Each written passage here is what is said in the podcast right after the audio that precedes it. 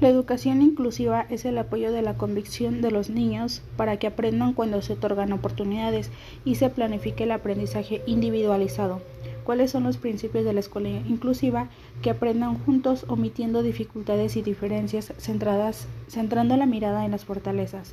Para Nick, los principios de la escuela inclusiva es que todos aprendan, todos asistan a clases regulares, participen y el currículum sea relevante a sus necesidades. ¿Qué es el reconocimiento? Es la diligencia que identifica o distingue cosa, persona o institución por sus características.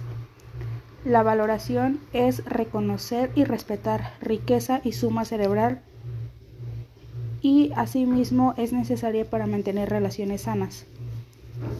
La diversidad humana es la variedad de características que lo hacen único y diferente a otros como edad, religión, etnia, etnia etc y su objetivo de la diversidad humana es reconocer y promover respeto y valor igualitario.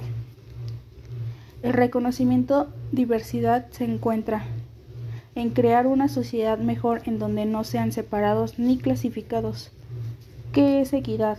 Es la justicia, el reconocimiento de diversidad y eliminación de actitudes discriminatorias. ¿Y qué es la equidad educativa? Es la toma de decisiones estratégicamente basadas en principios de equidad y este tiene una gran importancia que es que aumenta la cohesión social y la confianza. ¿Cuáles son sus dimensiones? Que es la imparcialidad, que es la que asegura circunstancias sociales y personales, y la inclusión, que garantiza educación para todos. Y esta misma promueve eliminar prejuicios, conductas ejemplares y que el juego sea base de la enseñanza.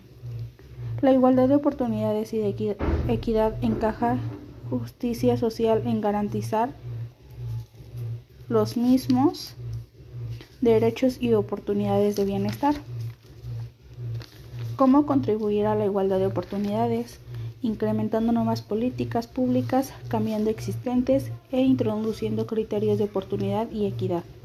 Equidad de género alude a una cuestión de justicia, distribución justa de recursos y poder social, justicia de tratamiento, justicia para el, el trato de hombres y mujeres.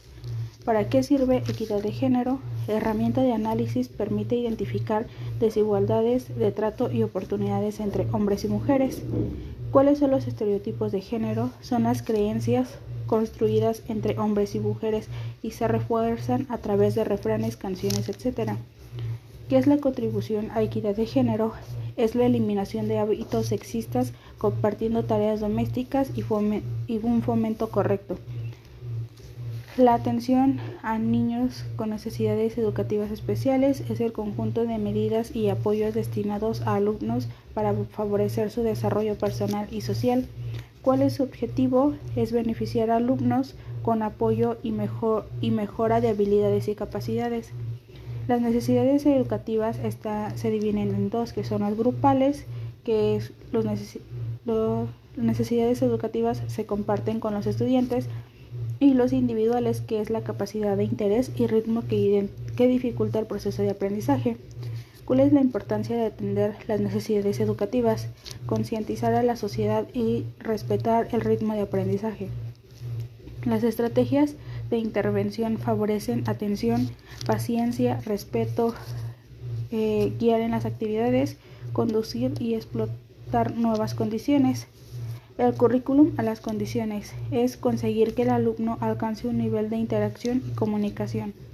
Los alumnos con necesidades educativas especiales precisan ayuda y recursos adicionales, ya sea humanos, pedagogos, para conducir su aprendizaje. Requiere apoyo, se debe de evitar la sobreprotección, no subestimar y fomentar que su condición no es mala. Las estrategias es mayor número de experiencias, trabajar con él en tiempos cortos, respetar el interés y tener paciencia. La discriminación social es el acto de distinción, abuso e injusticia del derecho de igualdad de oportunidades y se clasifica por el económico y el sociocultural. El económico es donde no alcanza las metas y produce malestar interno y el sociocultural son los prejuicios sociales y de la comunidad Y por último, el individual es el que asocia la falta de autoestima de la persona.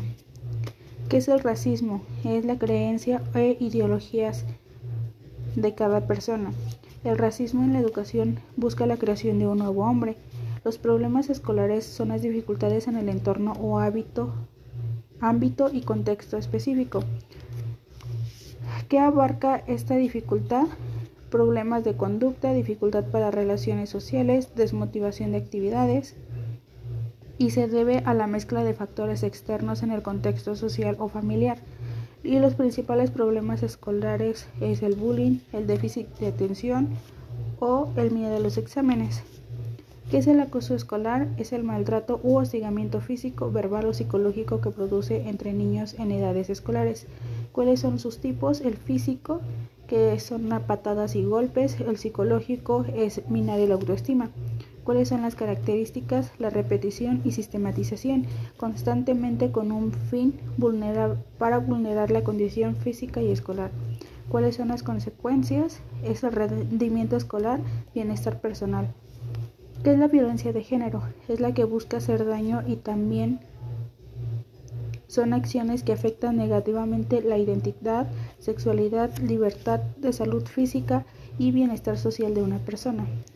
¿Qué es la violencia de género en la educación? Acto de amenaza de violencia sexual, física o psicológica que sucede en instituciones educativas. ¿Cuáles son los tipos? La psicológica, que es la negligencia, el abandono, el descuido, las diferencias, la comparación y el rechazo.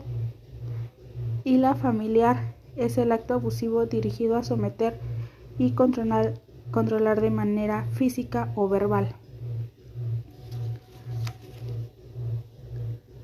La física daña o, occidente, o, o occidenta usando fuerza física o tipo de arma.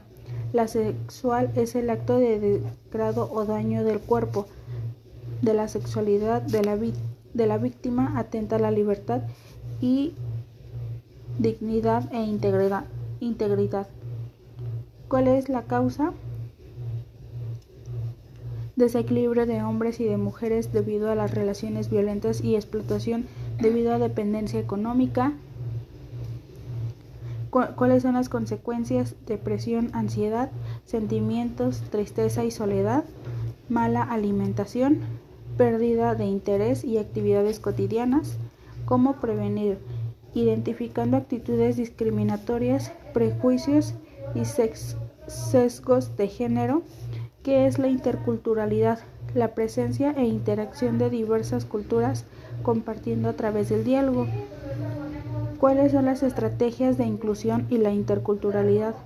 Poner en práctica valores, tolerancia, empatía, solidaridad, lo cual permite valorar y apreciar desde la diferencia.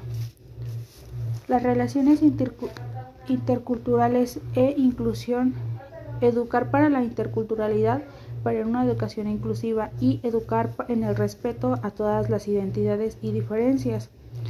Impulsar la educación es necesario sensibilizar, promocionar y consolidar la lengua de cada comunidad como ejes de proyectos educativos. Las estrategias para lograr la inclusión es la enseñanza cooperativa, el aprendizaje cooperativo, la resolución de problemas cooperativos, la agrupación heterogénea y la enseñanza eficaz. ¿Y qué es el plurilingüismo? Es la diversidad, la diversidad de lenguas que existe en nuestro país.